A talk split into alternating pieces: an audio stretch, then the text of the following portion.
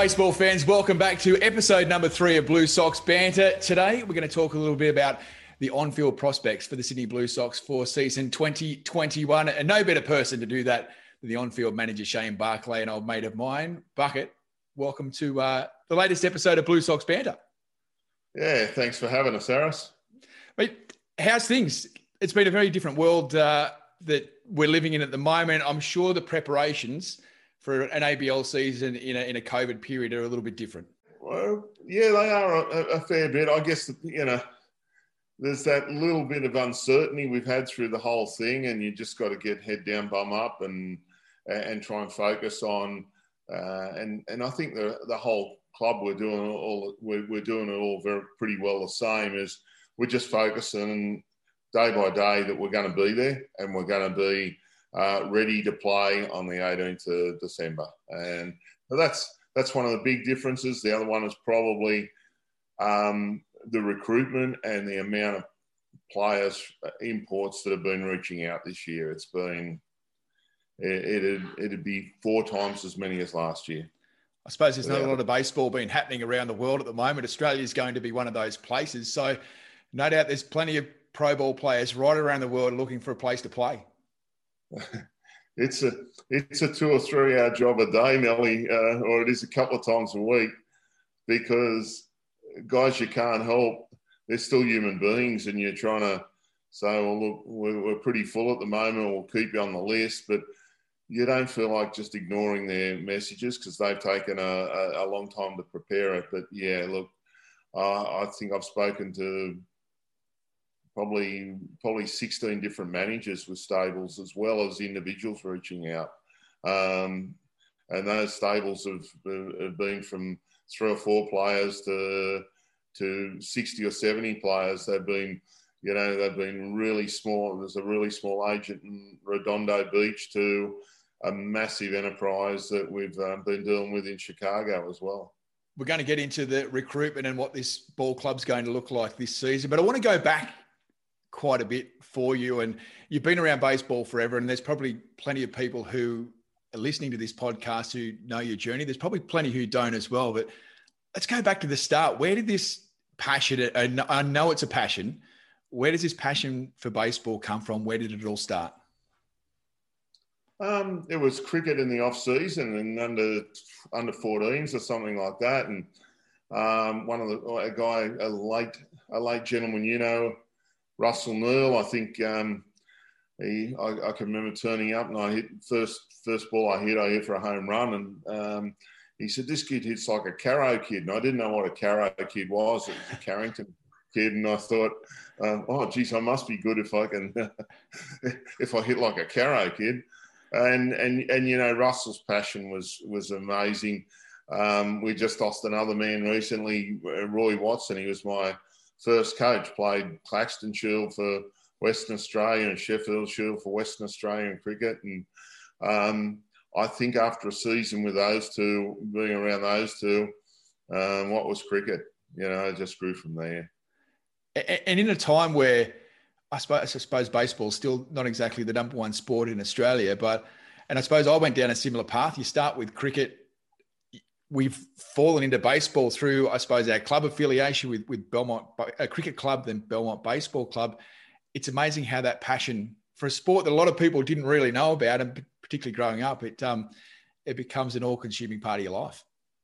Oh yeah, for, look for sure, and and it's who you're surrounded by too. You know, you talk about Russell, and if you didn't, if you weren't passionate about baseball, being around him, and then you know Ian Lewis after that, and um, and yeah, first two first grade coaches were were Gary Heggie and Gary Williams, and you know, were grade coaches. And you know, Gary Williams, Glenn's father, was still one of the best baseball players I've ever seen. And pound for pound, I don't know if I've, um, you know, I, I just thought he was he was God, and and he didn't teach you a lot technically in those days. He just led by example, and you got that.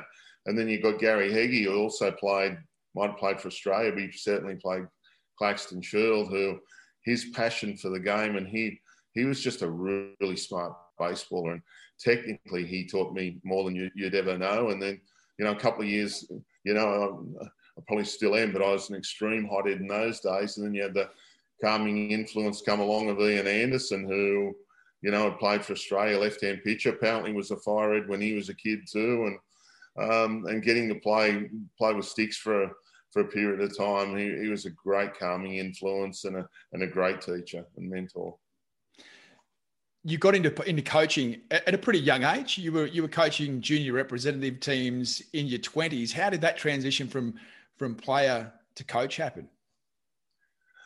Um, well, as you know, I, probably could hit all right, and I, but I wasn't never going to be the greatest player. And I always had this aspiration of playing Claxton Shield or whatever. And I, I probably realised I was I, I dislocated a knee, um, getting jammed on a pitch, and um, it took me 18 months to get really get better, and I was probably at the peak of my hitting hitting then. And I, I think I realised then I wasn't. Uh, I was probably going to be in the top half dozen third baseman in the state, but maybe, but I was never going to be um, be good enough to play, you know, to play Claxton Shield. And I, I, don't know, my wife's a teacher. I, I love being around kids, and I just started coaching juniors, and and uh, and loved it. And because you want to be the best you can, I guess, in anything, I knew the best I, I could be was never going to be anything as a player. Um, by the time I was 22, 23, and, and I focused on being the best I could as a coach. And um, yeah, and, and got some great opportunities along the way. Where I was like uh, Bradbury, where, you know, my first Australian job, I think. Uh, you know, they probably asked about six before me because it was a late dropout, and uh, I, I, I, think I went walked down the best uh, birth, deaths, and marriages, and and demanded they gave me a visa or, or, a passport straight away, and I wasn't leaving until I got it, and um, and then you know once you've got a foot in the door, it's hard to kick it, kick you out. It, it becomes a passion, doesn't it? Yeah, yeah, it, it has, and and it did.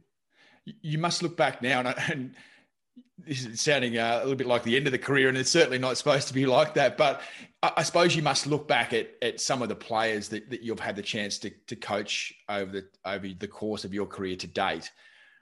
You've coached guys at National League through the old Hunter Eagles days who've gone on to play, you know, in um, in World Series and win World Series in Major League Baseball. Australian junior representatives, Australian senior representatives. It, it must be a, a great sense of satisfaction seeing players like that. And, and if you've even had a hint of an impact on their life, it, must be a great feeling.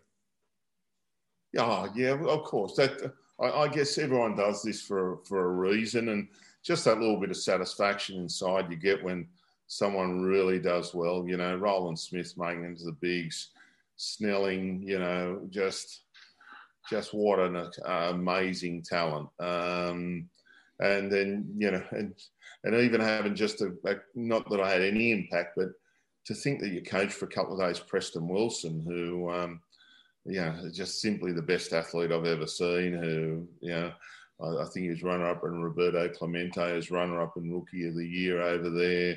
One of the first guys to go 30 30 uh, in his in his rookie year. Um, yeah, yeah, you, that's what you that's what you live off, you know, and and even today, I think every Australian, you know, every time every time Hendriks takes Hendriks takes the mound, even though you know I coached against him, you know, a couple of times, and and probably only met him once. You just uh, once or twice, and you just go, "How good's that?" You know, we, we own that. We own that guy out there. I coached Ryan Rowland-Smith in an under 14 Newcastle rep side a long time ago. I'm claiming him for all of his big league success. Don't worry about that. It's um, Rowland, Roland Smith. Rowland-Smith. What people might know. Rowland-Smith could have gone either way.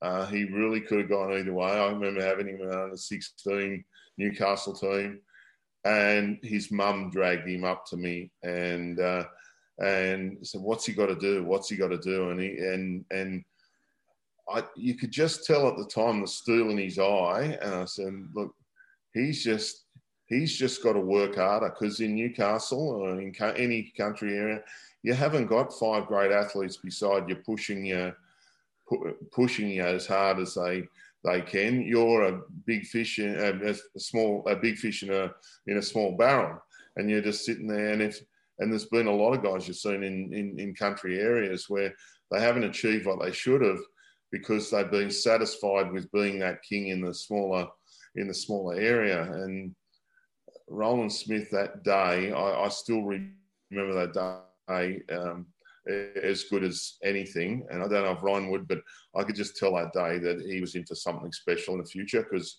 you just saw the determination that I'm I'm going to make that adjustment. I think it was after a pretty average series he'd had. Uh, it was it was amazing.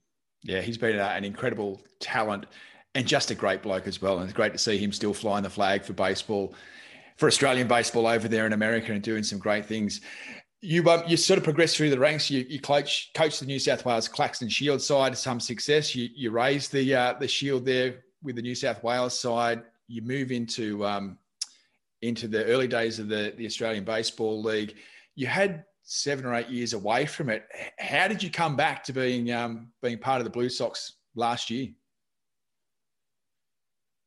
I don't know. I, when I when when I left the sport and Willow took over as the coach, uh, I actually tried to walk away completely. I play, started playing bowls and I, I, still hung around the club a little bit, but I didn't want to do anything in Sydney because I know as a coach, you don't want someone looking over your shoulder. And not the Willows like that in any way, but um, I certainly didn't want to, um, anyone to see me in the stands looking down, critiquing, um, critiquing the person uh, that's replaced you. Um, so I, I, just played bowls. And then Adam had, had discussions with me at some stage and uh, just rang me up out of the blue and I wasn't really in I wasn't really interested. You know, if things didn't go right, would you consider things? And I, I wasn't that interested. And then my daughter Emily, as you know, has um, got even less ability than me, but just loves the game. Um, she went crazy when when that, and and in the end, um, when it when it did come around from Adam, um, by the time that I was just champing at the bit, I really really was. But it was funny. I, had gone from being content at what I'd achieved, and now, um, yeah, I know Adam and New South Wales might won't be around that long, but I'd like to be doing this in 25 years now again. It's like an addiction. Yeah, it is. You get that. You get that taste. You get that sniff again, and and it all comes flooding back. Yeah, you're 100 percent right. How did you 100. find it? How did you find it when, with that seven years off, you, you, you come back into the into the game in that head coaching role? Had the game changed any? Had had you seen any any significant differences in the game? I, I think there were a few, and I think also, uh, like anyone, um, you're a little bit tentative in your first year. You, you're not sure exactly what has changed. And I've tried to sit back and watched. And the, one of the great things we had is we, we've got a fantastic support staff, and the only the thing I demanded was naturally to add Ox to it because um, I, have had a lot to do with Chris over a long period of time, and I trust him with my life. He's a he's a little bit like me. He's over the top passionate at times um, and driven, um, and he complemented us well. But the existing coaching staff, as you know, they're, they're just quality human beings, and and and they allowed me just to to to tread slowly at the start. But um, I think the biggest, yeah, the, the, the big difference, of course, is um, the data data driven performance enhancement. You know, and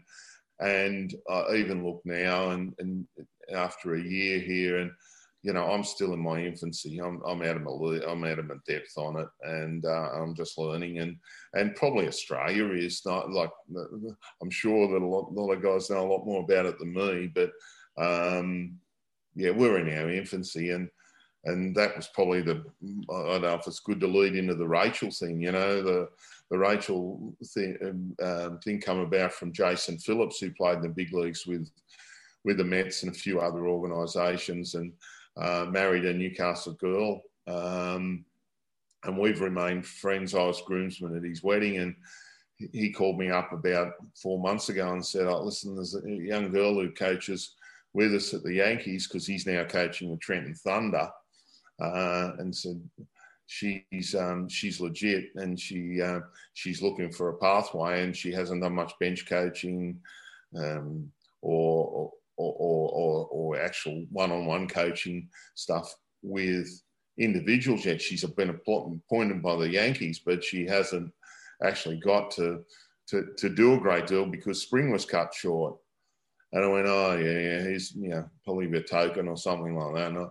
Anyway, I, I, think the Zoom meeting went for about the first three minutes of the Zoom meeting. You're going, wow, Rachel's not male, female, anything else. She's just one intelligent human being who has been so driven to get where she's got uh, in a number of ways. And I know I hope you, I think you're going to try and catch up with her in a couple of weeks, and you'll be, you'll be amazed. You'll just sit there and you go, how good is this girl? And she's not pretentious in any way. She's she's sure of what she believes in. She has studied it to the nth degree. She she's a good girl. So so adding that as a compliment this year to our, I'm so excited about that. And um, she's got me on learning this, that, and everything, so we can use that to improve our players.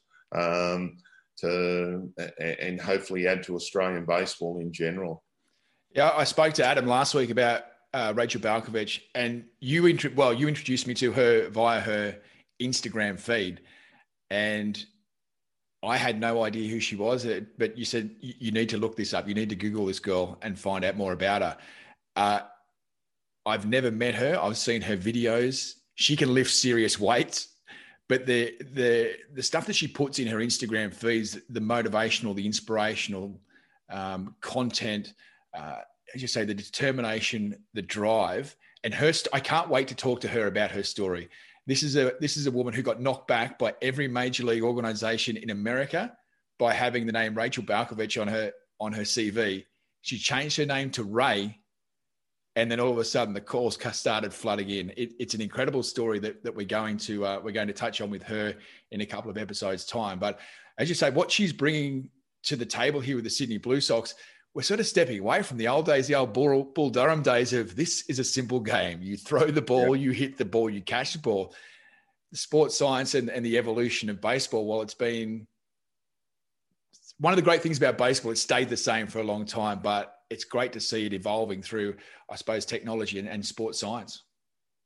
Yeah, and yeah, and and it's like anything. I mean, one thing you just touched on Rachel again. What you what you've seen on Insta is all the fluff then when you talk to her and you start talking about particular situations or t- particular strengths or weaknesses with hitters and stuff, that's when you really, uh, you know, there's a lot of people out there with all that fluff. And then there's the substance underneath it.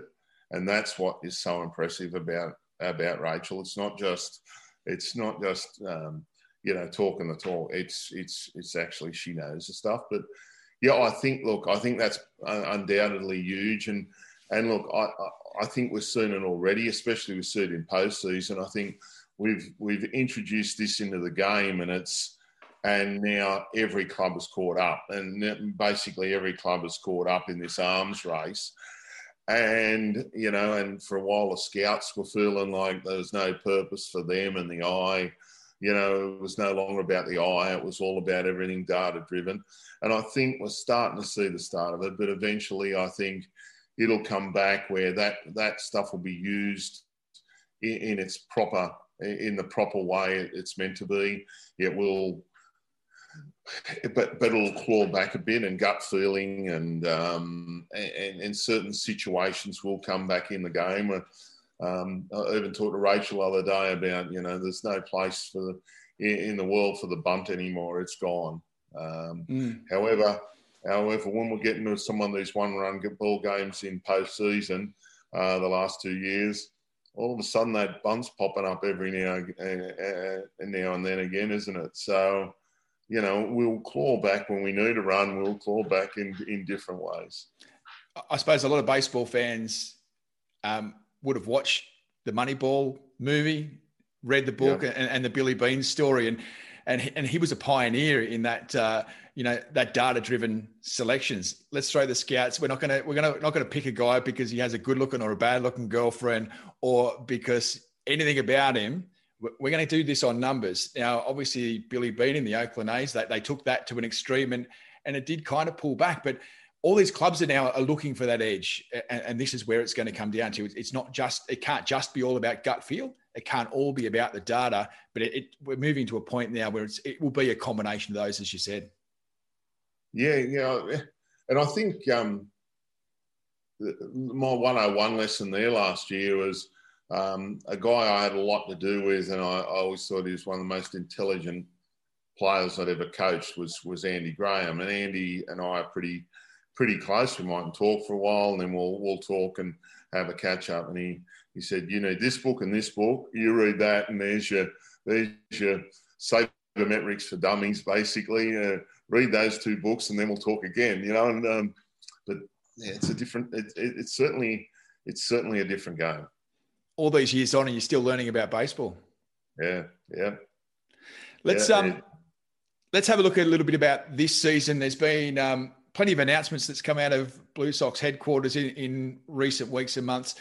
I think the most exciting one is is the linking with the New York Mets in, in the old ABL days when in the in the late 80s early 90s affiliation with with major league clubs was a big part of, the league. It kind of went away from that but we're heading back down that path again. Tell us about how the Sydney Blue Sox linked firstly with the New York Mets this year. Yeah and, and it's interesting isn't it? Because um, you know, probably Hoskins and Acuna Jr. and those guys, they mightn't have been great players when they they they mightn't have set the world on fire out here. Uh, Didi, um, they they played good. Don't get me wrong, but they, you know, if we if we don't have have prospects out here, then we don't get that future publicity. You know, we're dining off Rhys Hoskins, still the Blue Sox. You know, and um, so I guess when you have affiliation, there, are a couple of things. You're getting a little bit more inexperienced kids. They're at the earlier part of their career. Um, they're, they're, certainly more well driven. Uh, yeah, they're, they're, they're, they're, driven in slumps a little bit more, I, I think I'd say, than your, um, than your average. Indie. I'm not saying every indie guy, if they don't perform um, well in the first month or two, um, don't turn it around. But a lot of them, uh, the drive, the drive can lo- lose focus. It's so I don't think don't say it's in, that's happened with our guys, but I think it, you look around the league over the years, it probably happens. Um, but the other thing is, if you can get some financial support from these in that, uh, and some coaching support or or, or support in other ways, um, it, it's always an advantage. And um, I know we had the Mets with the Hunter Eagles. You'd remember back in the mm. olden days. Um, but but this journey was uh, was incredible. I think Adam Adam agreed that early early probably in February. I think we started talking about this the day after we were not yeah we were we were no longer going to be in the playoffs. Uh, about what what this year would look like, and when we started planning for this year and you know, and you had all this. Oh no, so and so from he could get your affiliation. So and so could. So we chased them all up, and we got nothing. You know, and there were the contacts all of a sudden dried up, or they were they were scouts who didn't know people in the front office. So we just went through. I think I picked twenty clubs because there were ten that already had affiliation, or or they had scouts that were tied up with Melbourne or Adelaide and and we just went to Ernesto Hernandez, who's the uh, MLB uh, admin admin guy there, and he sent me back twenty contacts, and we just cold called, and we didn't get a lot of we didn't get a lot of traction, and then we got one or two, and then when COVID hit, a couple more. I'd, I'd sent out a secondary letter to all of those people, uh, and we finished up speaking with sixteen clubs, and we got down to it went back and forward, and then Mets were on the table, and then Mets were off the table. There was a change of ownership of their big their whole club going on, and there was uncertainty there. I still had a tie up from Bobby with Bobby Floyd that you probably know is now 78 and he's still a special instructor with the Mets. I, I, dare say he's played a little bit of a role here. And and the next thing the next thing you know, as through these COVID times, we started getting a little bit more serious with them and two other clubs. And then Jared Banner, who's been great, the, the, who's the player player development manager, um, he, he it got to a stage where are we going to do this or aren't we? And uh, thankfully they they come on board, and it's really been so far the same as it was in the 90s. They're the same club. It's, you know, in the 90s, we might have been successful as a club, but with the Mets, we were so successful that, that they got it, that we needed to compete, and we got it. We're getting it that we need to develop their players for them and, and provide them a good facility. Um, you know, they'll send out a coach this year. The coach is a, a young coach who's already managed a fair bit. He's played five or six years in the uh, in the minor leagues. Um, Bobby again said to me, "This guy will be a class act." I've had one one one hour Zoom with him, and it's been fantastic. They're sending a couple of pictures. Um, the two of the pitchers, well, I think we've named Mitchell as another right-hander to come as well. Um, they're going to be real handy for us. I've, I've been on the phone to their uh, minor league pitching coordinator Ricky Meinhold this week for an hour and a half, just talking about what we're trying to achieve for these players, what um, how how we can use them best that suits us, but gets gets um, the best for them as well. Um, so so far, the Mets thing's already already looking great from from my point of view. And it's a great testament to to what yourself and Adam are doing with the ball club as well. These major league organisations are entrusting the Sydney Blue Sox to look after their players and help with their progress and development. They're not going to send them to anywhere. Well, they could send them to anywhere in the world where there's baseball playing at the moment, but to entrust these guys with the Sydney Blue Sox is a great credit to the club and what you're trying to achieve. Yeah, a little bit, but they, you know, like you said, they can send them anywhere at the moment too. And I think what we, you know, it's strange, and it's strange. But 20 years on, I think you know, one remaining guy at that Mets, the trust you build up there for, for 20, you know, and the friendships you build up there, knows that that we won't promise anything we can't deliver. Mm. Um, now, now we've got to deliver it, but again, we've got to restart, start again. And what we what we told these guys we're going to give them, we've got to give it to them.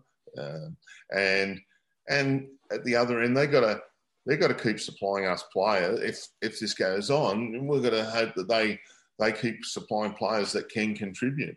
Mm. Um, and you know, and these guys that we're going, to, the the five we've got coming over, uh, all in their early times. But you know, you know, that Alvarez, you know, like two point nine mil as a seven year old, a seventeen year old. That's like unheard of. Incredible. Yeah. The tie up with the with the Mets is outstanding. There's also, I suppose, a, an unofficial link with the, the Detroit Tigers this year. Um, we've got some guys coming out from from that organisation. Tell us about that, uh, how that association come about, and the players they're sending. Yeah, not not at all. It, believe it or not, I told you we've had, you know, we've had hundreds and hundreds of people reaching out. Um, there's been no tie-up at all with Detroit. It's been purely coincidental that these guys have been the best best guys for the job. Hmm. Um, uh, in, in our eyes. I'm not, you know, in our eyes, what they were available, uh, when they were available. Robson was a guy we identified early. That was through Grazer. That was through Andy Graham. Um, you know, he can play number one, number two. He's a quality individual. Have a Zoom meeting with him. Yeah, Adam. If there's one guy we want, we want this. We want this guy. Um, come at an affordable price. Um, tremendous human being. At the same time, um, had Kirk's son Cam, as everyone calls him, but he's a great ball player in his own own rights. And and I, would reached out, and then all of a sudden he just wanted to come out here, and he would do anything he could to come out here. And then you talk, you hear about his passion to play the game, and he's playing good double A baseball right now. Um, he's he's got the same character his old man displays uh, or displayed on a park that you see. Um, I think Grace's words to me were, I'll bet you any money that every night when you look for the dirtiest, dirtiest uniform, it'll be Cam Gibson. Um, so you go, what are we trying to build and what, you know, what are we trying to build now and going forward? We've built an Australian bunch of people with who are just quality human beings working hard. We've got kids 17 and 18 there or go to college, but they're still part of our program. Um, we've got experienced old heads, quality human beings. We're a good bunch of Australians who are who are are really not just good baseballers but good people. Now we're complementing them with with real quality uh, imports. Um, and then Joe Navalhone, we were, you know, where are we light? We're light a little bit at the back end of, of the bullpen. Um, we spoke to, we probably got down to a short list of about four later inning guys. Um, and through recommendations and speaking to different people, we had one or two went off the radar after after getting some cross checks on them, and and um, and there was never anything other than saying that Joe Navalhone's a, a, an absolute gamer. Um, and again, you'll speak, you might speak to him before the start of season. Quality, quality bloke. Um, some great signings already, but uh, I think we've got an exclusive for the listeners of the uh, the Blue Sox Banter podcast. A new signing, a fan favourite who's going to be back this season. Tell us all about it. Yeah, well, um, yeah, to me that's exciting. Um, Alex Maestri, I, I think, is a fan favourite. He's certainly, without doubt, I have never coached a more professional human being in my life. Um, he's a quality pitcher. He's just a quality human being. Uh, he is the uh, he is a fierce competitor. Uh, nothing's ever a trouble for him, and and to say that we're, we're getting him back this year is is probably a thing I think everyone in the team is just stoked about or will be stoked about. Um, yeah, you can't say enough about Alex, and I think uh, anyone who's watched him the last two years before he before he, he punched the hell out of the ground at, uh, at Altona, um, I think everyone would be the same as me. Well, I was going to say it was a disappointing end of last season. I suppose a bit of unfinished business for him as well, wanting to come back and, and be part of it again this year. Yep, from day one, he wanted to be part of this and wanted to be back. Um, he's had an outstanding season. Uh, in the, they, they did play an Italian league, and the Italian league has some good baseballers in it, uh, and and he's dominated there. Um, he's not young anymore, and he's got a you know, and and it is but it's every you know one year at a time for him, I guess. But you know, if he pitches like he has the last two years, he can he can come back. He might beat he might beat Ando for age by the time he finishes. now, or Oxspring. Or Oxspring. I'm sure if you ask Ox, he'd come out the bullpen again this year, just you know, if required. He'll be always ready to go. But in terms of signings, there has been no bigger signing, I think, in the history of Australian baseball than the signing of, of Manny Ramirez. We, we spoke to Adam Dobb last week about how that came about. Tell us about the uh, the call that you had with Adam when he rings you to say, "Hey Bucket, I've got I've got a potential DH for you. What do you reckon about Manny Ramirez?" Yeah, it was it was pretty funny because the first email didn't come to him. It, it, it, the agent sent it to Richard Harris and and to me, and uh, I think the first flicked it on said, "Oh, you wouldn't be interested in this or something like that." we said no, and he was a Blues, a, a Red Sox fan. Um, but um, yeah, there's no doubt about Adam's passion, and and I don't think Blue Sox are the love of his life. I think Red Sox top Blue Sox. So it was he was he was like a kid in a candy shop. it was beautiful to watch, actually. Well, he said when um, he first received the email, the fir- his first thought was, "This is this can't be legit. There's no way in the world is, is Manny Ramirez coming to play with my with my baseball team." And and sure enough, he's landed the big fish. Yeah, and and I think Manny had changed agents, so uh, at some stage. Or, had someone from that agency different. So the name, without saying too much on that age on that email, um, wasn't the name when we started googling to try and find out if it was legit. It wasn't the name we would have expected um, up, uh, on there. So I think that that that led that led Adam to sort of think whether we we G'd him up or, or, or something. But uh, yeah, he, he, really couldn't believe it. And then, then we got in the Zoom call. And and look, I I had my apprehension a little bit about you know what he could bring to the ball club in a, in a couple of ways. I'm just trying to think of how we're going to win ball games. And within five minutes of being on a Zoom with him, that was arrest. It was all arrested. It, it wasn't going to be a freak show. It was going to be this guy's coming here to play. I asked Adam the same question about when you had that first Zoom call with him, and, and you, Adam and yourself were both on it. When you're eh, you're a baseball fan, you've watched this guy come through. You've seen him watch. You've seen him win two World Series. If you're sitting there in front of your screen and Manny Ramirez pops up there and says, "Hello, Shane. How are you?" How was that moment? Yeah, look, it, it's it's really it, it, was really really cool. I got I got to say, I I really try to take emotion out of it, but I, I really try and yeah, you know what I'm like, and it's all about winning winning games um, and doing whatever we can to win games. So you try to take that out of it, and uh, my daughter's mad. I, I, probably follow the Yankees myself, so um, if if there's not an Australian in it, my favourite team's always you know right now it's Oakland if they're while they're in it, or the Twins, and and then if not, you do fall back to the Yankees.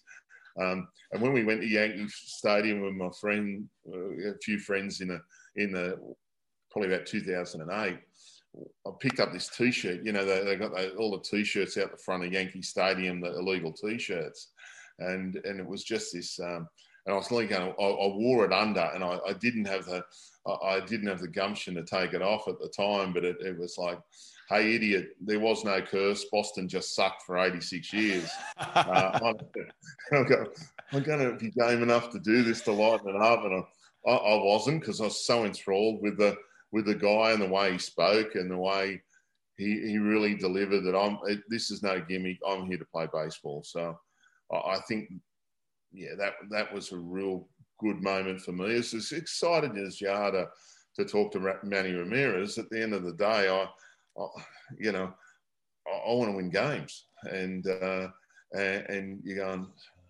is this going to be a distraction? And and now, of course, it's going to have us little things through the year. It, we, we, that we'll, we'll handle it. I will handle it because I know that it's not a distraction for him. Um, he's 48 years of age now. He's he's been out of Major League Baseball for a few years. You said he's still hitting all the time. Uh, he's still well and truly involved what role do you see Manny Ramirez playing with the Blue Sox this year? Look, he'll DH for us. We're going to, and, funny, I, I don't know if you, if Adam mentioned it, but he's actually reached out to Rachel for a, a couple of mechanical tips, and Rachel's yeah. looking at it and going, "That swings, you know, it's just so natural." You know, her, she's very much on, um, she's very much on focus uh, of release points and getting timing from that. That and she sees that's the thing that being eight years away from the game, he's going to have to really adjust to that quick. So we just got to get him as many ABs, and maybe that's in state league or something like that. If we get him out early enough, and and get him enough where uh, on a machine where the ball's ramped up to 90, 94, 95, because you know the eyes are a little older and and he hasn't played against that that sort of velo. It's not like hitting off of someone throwing BP at you anymore. So that's going to be the challenge, and I think it'll be a it could be a challenge in the first series or two. I think what we're going to see, what, what we're going to get, we'll know by about series three. You know, we, he's going to know, but I fully expect that he's going to bowl a hit. I want to be there that day when Manny Ramirez turns up and plays state league baseball in Sydney let's not tell anyone that it's going to happen and just see the opposition pitcher as as Manny steps up to the plate. That uh, that will be a sight to be held. And uh, you know, a second grader coming up into first grade and getting hit 14 suburbs uh, out of the ballpark um, off Manny Ramirez. I'd be more never been more delighted to get hit for a home run. But um, yeah, let's let's not tell anyone about that and uh, and just spring him out there one day. Um, I he, you might have been. I think you might have been a game at uh, Marathon Stadium. It was similar to that. If anyone had ever seen Phil Dale warm up when Phil was 36, 37, it was the you thought you were going to be playing against a, a, a seventh grader. He, he, he, was the worst. It was terrible to watch, and, and you thought this old man Warner. And I think I think we led off. It might have been Adam Morrissey. He went on to play double uh, double over the Cubs, and and Morrissey's only 15 at the time. We went, hey, look at that old bloke. He obviously doesn't know what he's doing. and the first three fastballs went past him, and he was back on the bench before he knew what had happened. It was funny, similar story. Mate, the um the the ball club that you that you're pulling together, there's seems to be a really good mix this year of import players and the local guys. You've got some of those good local guys coming back again. Why can the Sydney Blue Sox make it through to the, the final series this year? I think right now, and and and again, what you can't guarantee you win anything. What you what you can do is build a good a good team of players ability wise, and you can play, build a great team personality wise and and closeness wise. I think what we've got, what we've built now, what we've started to really build is we're building a tight unit. The Australians, we've had three, three or four get-togethers. It's just a any player in the team would tell you we've got a different feel this year.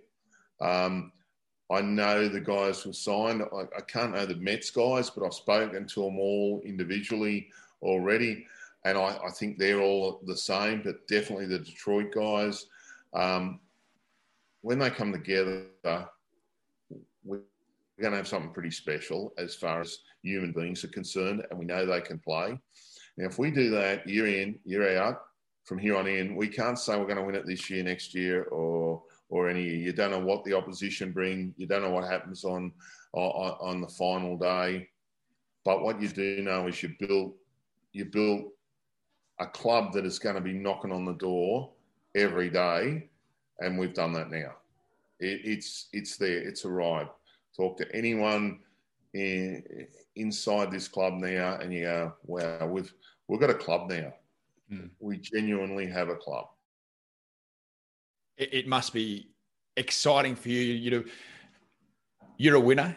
You, you've been involved with a lot of winning teams and, and, and, winning ball clubs. You know what it takes to win. You see what what uh, when teams don't don't perform. I, I, can see you've got that real feeling that this is this is something special.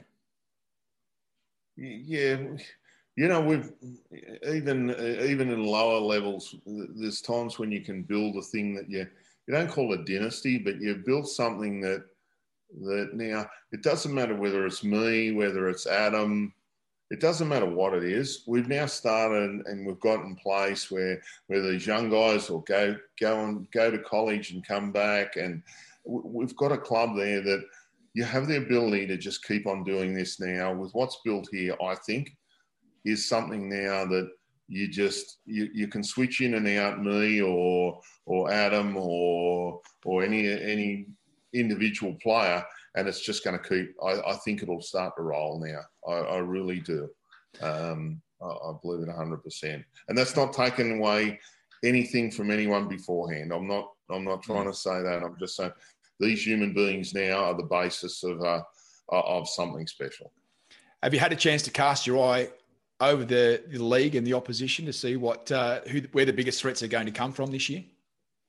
Look, it's a bit quiet at the moment because mm. of COVID and and and a few other things. There's been a couple of announcements made. One or two of them are just probably untrue. Um, a couple of them have.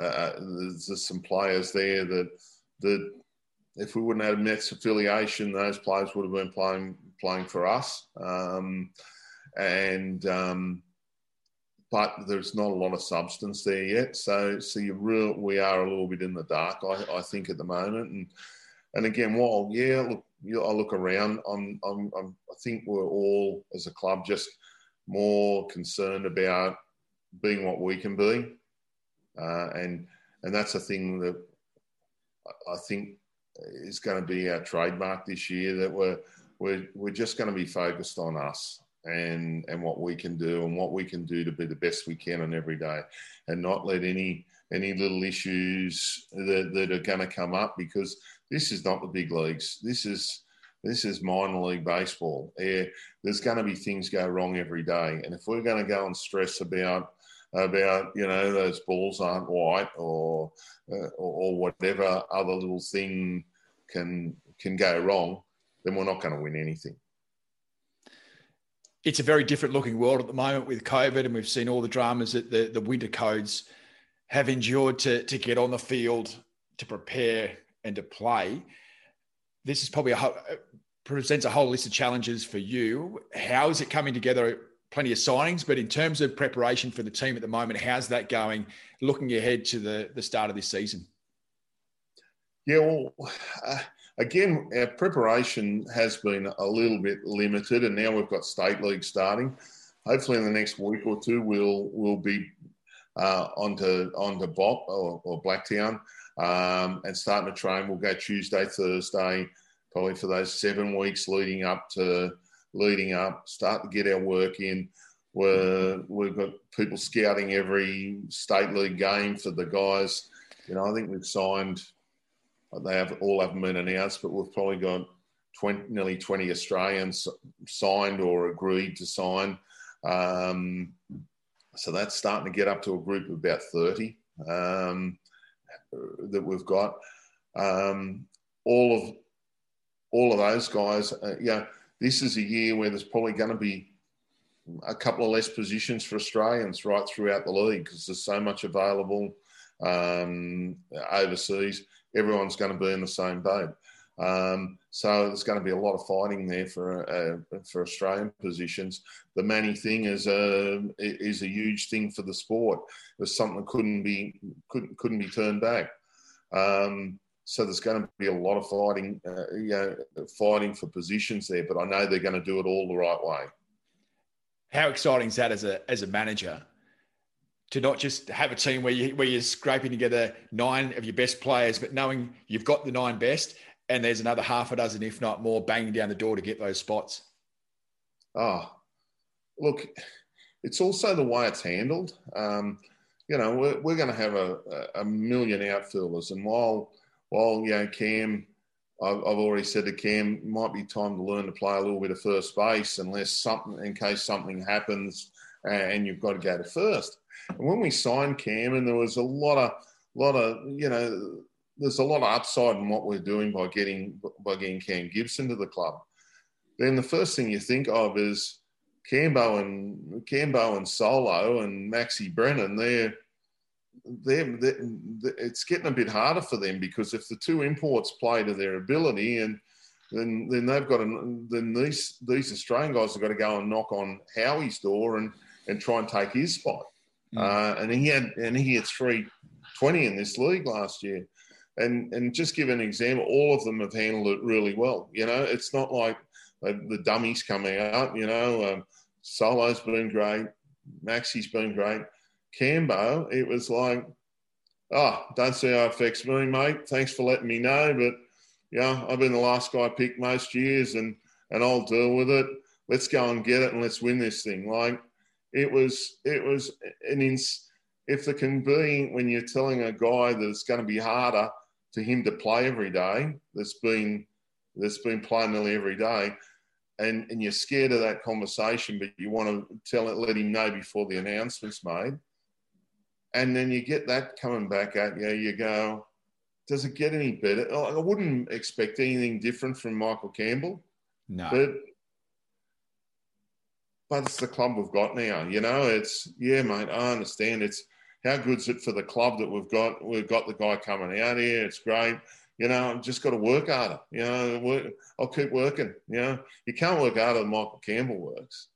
And it says something about the culture that's been developed in the club where you've got a group of guys who come together, realizing and knowing this isn't just about me, this is about the ball club. And whatever we've got to do to win this title, this is what we're going to do. Yeah, I, I, I think you're 100% right. Are you counting the sleeps down to the first uh, to the first game? I'm counting the sleeps down to the first full training session. You know, we've had we've had a few get-togethers, and it's just been a, a you know as much a team building thing as as it has been getting the club together. Uh, but yeah, I just can't wait. Um, last year took forever to come. I, uh, this year's looking the same, but yeah. To say it's exciting times for for Australian baseball, for Sydney baseball, for yourself and Adam would be a gross understatement. Well done and congratulations on what you guys have done to um, to bring us together or bring all this together and get to where we are at the moment. You've been incredibly generous with your time. I, I asked Adam this question to round out the last episode, and I'm going to um, for each one of these episodes. We're all baseball people, and, and, and baseball has given all of us so much in many and various ways. I want to find out from you what is your greatest moment in baseball? Now, it could be as a player, as a fan, as a coach, as an administrator. It's a big question, particularly when you've been around baseball as long as you have. But uh, what would you see as your, your greatest moment in baseball? Um, you know, it, yeah, it's it's one where you just can't. It's very hard to define. I mean, there's things that I, I you, you'd have with pride. You know, like I think the, the two Claxton Shields were great. Winning a brown, uh, winning a bronze medal at the 2000, I think it was 1996 World Championships with a, a double A uh, kids team. Um, and it was, I think, our first real medal at a, a, World Championship It was great. Some of the times at Belmont, you know, we, what have we been in the last 30, uh, since I was a kid, I think they missed out in two first grade grand finals. And, you know, the, the times even after grand finals where we've gone, you know what what turned out to be a couple of days turned into a grand final week because it just got bigger and bigger and bigger. Um, and there was a game that I coached, and I probably I probably changed uh, by being an ignorant and uh, inexperienced coach. I probably changed the, the rules of baseball. Young Dwayne Harrison played in a in a uh, in a, a game against South Australia, and we had to win it to qualify.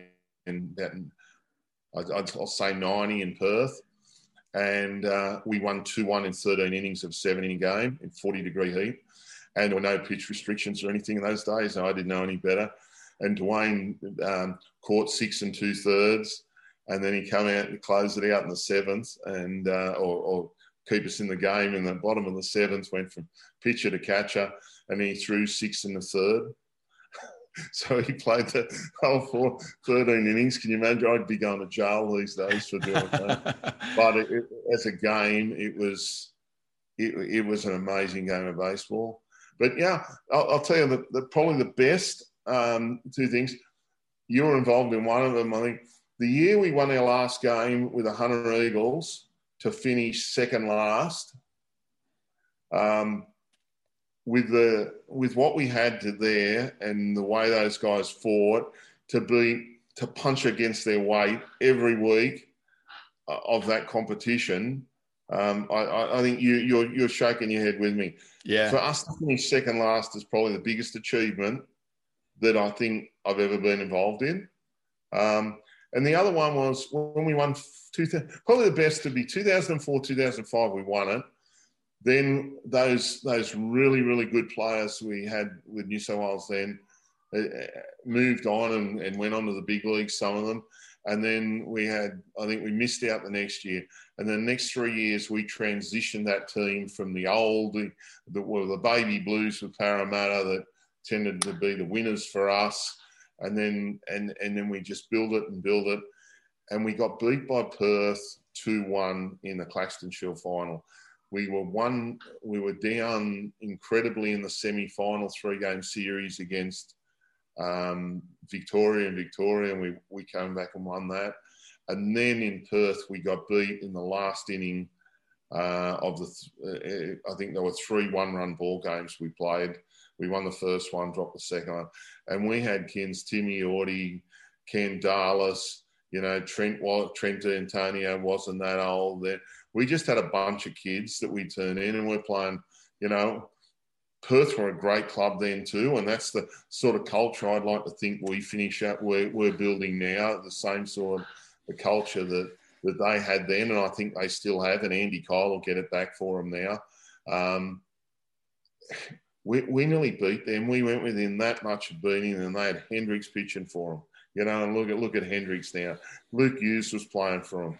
D. San was was, you know, really starting to light up. The Kennelly boys were were just starting to touch their prime. We, I'm not saying we were outmatched, but they were a damn good team, and and mm. it was it was great. I was so proud of our blokes to go that close. Even though on the night I'd never would have told you that, I would have. We were devastated. I mean, it was gut wrenching losing that. Uh, but but what what we what what those guys had built themselves from two years earlier uh, and and played in in in in um, Claxton Shield finals. But no, that'd be it. I, I, think that'd be that'd be it. It was fantastic. The game's given us plenty, hasn't it? Uh, yeah, it owes us nothing. Yeah, it owes us nothing. Bucket, Life, sure... Belmont Life Belmont Life memberships up there too. Don't don't get me wrong. Yeah, it's um, got to be right up there, mate. As I said, you've been uh, you've been very generous with your time. It's been so good to catch up and uh, and talk about where you've been and the season ahead. It's um, I'm sure you are counting down the sleeps to the start, and we uh, we wish you and Adam and the rest of the team all the very best for the upcoming season. Mate, thanks thanks for having us, and welcome back to the to the sport of baseball, mate. Great to be back. Well, there you have it, uh, Blue Sox fans. That ends our latest episode. A big thanks to Shane Barclay for joining us and giving us some uh, great insights on the season that's coming up. Some great signings as well, and uh, yeah, I think he's pretty excited about Manny Ramirez being part of it as well. Look, uh, what we need you to do is to rate, review, subscribe, do all those things to make sure our uh, our podcast shuffle, shuffles up the list of um, of all those sports podcasts and we get many, many more people listening to it. For everything you need to know about the Sydney Blue Sox, go online to sydneybluesox.com.au. That's all for episode number three. We'll catch you next time on Blue Sox Banter. Blue Sox Banter is a Caris Communications production hosted by me, Glenn Hawke, for the Sydney Blue Sox.